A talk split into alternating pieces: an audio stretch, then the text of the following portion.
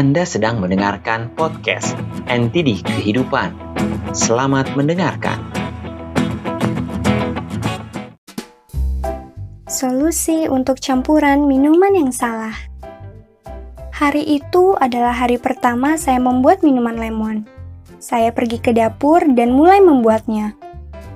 Saya bingung dan tidak tahu berapa banyak perasan jeruk lemon yang harus saya gunakan untuk membuat satu gelas minuman lemon.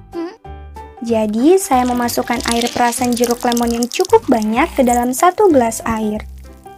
Ternyata rasanya asam sekali. Saat itu, ibu masuk ke dapur dan bertanya apa yang sedang saya lakukan. Saya menceritakan semuanya. Lalu ibu berkata, Hah, aduh nak, nak. Kamu menggunakan air perasan dari 5 butir jeruk lemon. Itu terlalu banyak.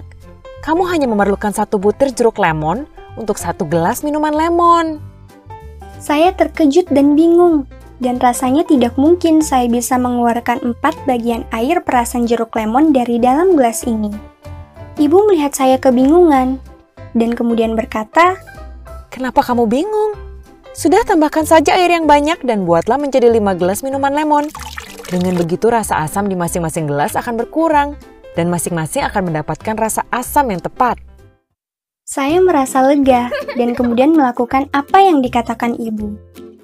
Seringkali, hal yang sama terjadi dalam hidup kita. Kita pernah melakukan kesalahan dan mungkin kesalahan itu sudah tidak bisa diperbaiki lagi. Jadi apa yang bisa kita lakukan? Satu-satunya cara adalah dengan melakukan lebih banyak kebaikan lagi untuk menebus kesalahan tersebut. Tidak ada manusia yang sempurna, dan siapa saja bisa melakukan kesalahan. Mungkin ada beberapa kesalahan yang sudah tidak bisa kita perbaiki.